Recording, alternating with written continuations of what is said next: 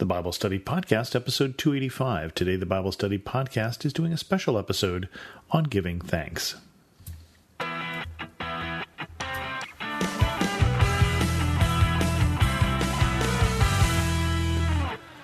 Welcome to the Bible Study Podcast. I'm your host, Chris Christensen. We're going to take a little break here before our next study, and I think our next study is going to be on faith, but I wanted to do something appropriate for Thanksgiving. And so we're going to talk about giving thanks. We're not going to be talking about pilgrims, but we're going to be talking instead about Jehoshaphat.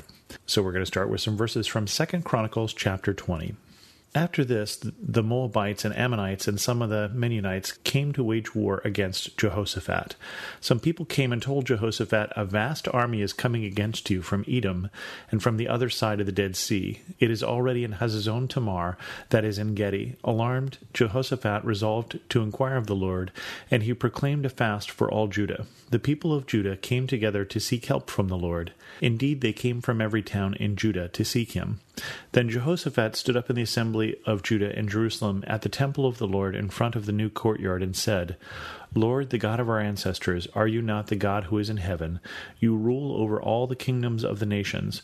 Power and might are in your hand, and no one can withstand you. Our God, did you not drive out the inhabitants of this land before your people Israel and give it forever to the descendants of Abraham your friend?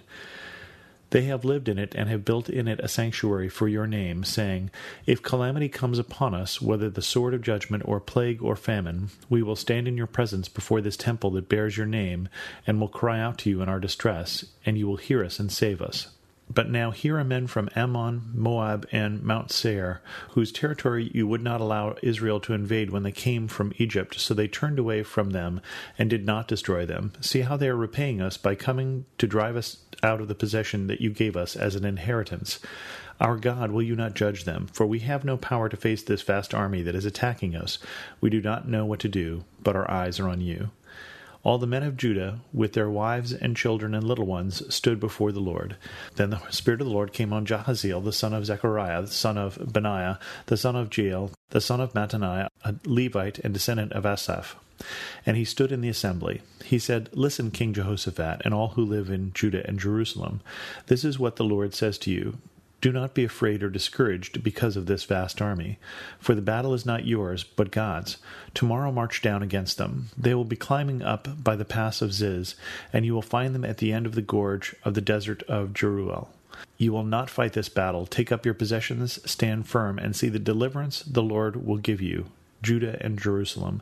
Do not be afraid, do not be discouraged. Go out to face them tomorrow, and the Lord will be with you. Jehoshaphat bowed down his face to the ground, and all the people of Judah and Jerusalem fell down and worshipped before the Lord. Then some Levites from the Kohathites and Korahites stood up and praised the Lord, the God of Israel, with a loud voice. Early in the morning they left the desert of Tekoa as they set out, Jehoshaphat stood and said, Listen to me, Judah and people of Jerusalem. Have faith in the Lord your God, and you will be upheld. Have faith in his prophets, and you will be successful. After consulting the people, Jehoshaphat appointed men to sing to the Lord and to praise him for the splendor of his holiness as they went out at the head of the army, saying, Give thanks to the Lord, for his love endures forever. I was struck by this passage, and it's not a passage that you're probably familiar with. It's not one that I was familiar with. We have King Jehoshaphat. He gets word that a terrible army that can't possibly defend themselves against is coming. Everyone is worried, everyone prays, and they get this word from God that says, Don't worry about it, I'm going to take this one. They go marching out to face this foe, and they go marching out singing, Give thanks to the Lord, for his love endures forever.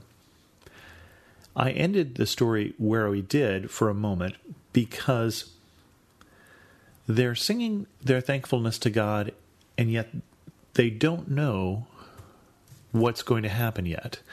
This is still the middle of the story.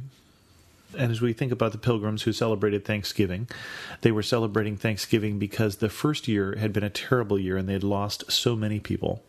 In fact, the first few years were difficult years, and, and great numbers of people who came over to this small colony in Massachusetts died within the first year. It was quite common. And so, as they were celebrating Thanksgiving, it was also not the end of the story. There were still times of struggle ahead, but there was enough that had happened for them to look back and be thankful. They had lost many different people, but they'd had one good year. one better year at least. And as Jehoshaphat and the people of God are walking out here to face this vast army that has come against them, all that has happened is that they've been promised that they will be okay. They've seen no other sign from God except for one person who started speaking out for God and said, Don't worry, I've got this one. And I think that there's a lesson in there because I think most of us are living our lives in the midst of the story. We don't know what's going to happen tomorrow. We may have things that we're worried about. We may have loved ones that we're worried for. But we also live our lives not at the beginning of the story, but I think many of us also can look back and see that God has cared for us. And so these people walk out not knowing, with faith, which we'll talk about in the next episode, singing, Give thanks to the Lord, for his love endures forever.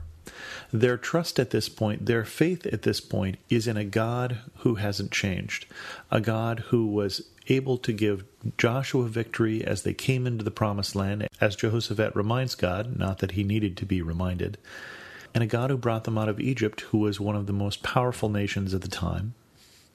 And that God has not changed. And so they go walking out, praising and thanking God who has continued to love them and whose love endures forever. And that is the God who loves us also. Psalm 100, one of the shortest psalms. If you wanted to memorize a chapter of the Bible, this wouldn't be a bad chapter to start with. Shout for joy to the Lord, all the earth. Worship the Lord with gladness. Come before him with joyful songs. Know that the Lord is God. It is he who made us, and we are his. We are his people, the sheep of his pasture. Enter his gates with thanksgiving and his courts with praise. Give thanks to him and praise his name, for the Lord is good and his love endures forever. His faithfulness continues through all generations. That wouldn't be a bad thing to know, would it? I think there is an advantage, and we don't talk too often about memorizing scripture, but I think there's an advantage to having words like that close to your heart and nearby in times of trouble. Shout to the Lord, all the earth, worship the Lord with gladness, come before him with joyful songs. And again from Ephesians 5. And it says this Be careful then how you live, not as unwise, but as wise, making the most of every opportunity, because the days are evil. Therefore do not be foolish, but understand what the Lord's will is. Do not get drunk on wine, which leads to debauchery. Instead, be filled with the Spirit, speaking to one another with psalms, hymns, and songs from the Spirit. Sing and make music from your heart to the Lord, always giving thanks to God the Father for everything in the name of our Lord Jesus Christ.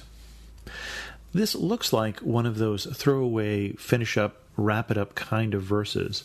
And yet, I think within this, if we unwrap it, there is a practical advice here of the hearts that God would have us have hearts that are filled with songs, and hearts that are filled with thanks. I think so many other things go well or go better in our lives when our hearts are set on God, are filled with songs of praise, and are filled with thanks, remembering the Lord whose love endures forever. I think when it says, be careful how you live, not as unwise, but wise, it then gives us some idea what that wisdom is. Sure, don't be wasting your time drinking. We drink to forget, and we'd be better off to remember that God who loves us, whose love endures forever, and to encourage one another with psalms and hymns and spiritual songs. We're in this together. To be thankful for one another and to be filled with praise and thanks to God.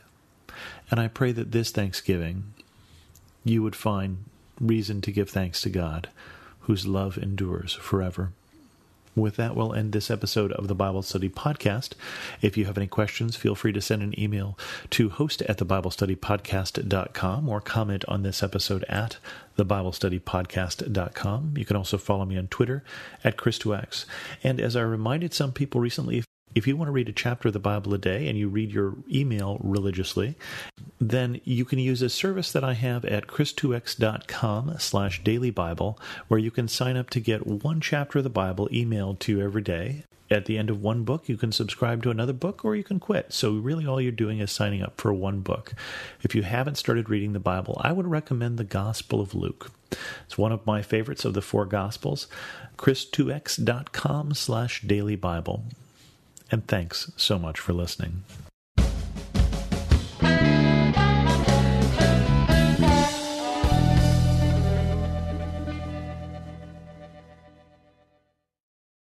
Hello, this is Dr. Doug Groothuis, host of Truth Tribe, where we seek the truth through reason and evidence about what matters most. And we are not tribal, since truth is for everyone. Please join me at the Truth Tribe as I discuss the reasons for Christian faith, the Christian worldview, and moral issues such as abortion and gender ideology.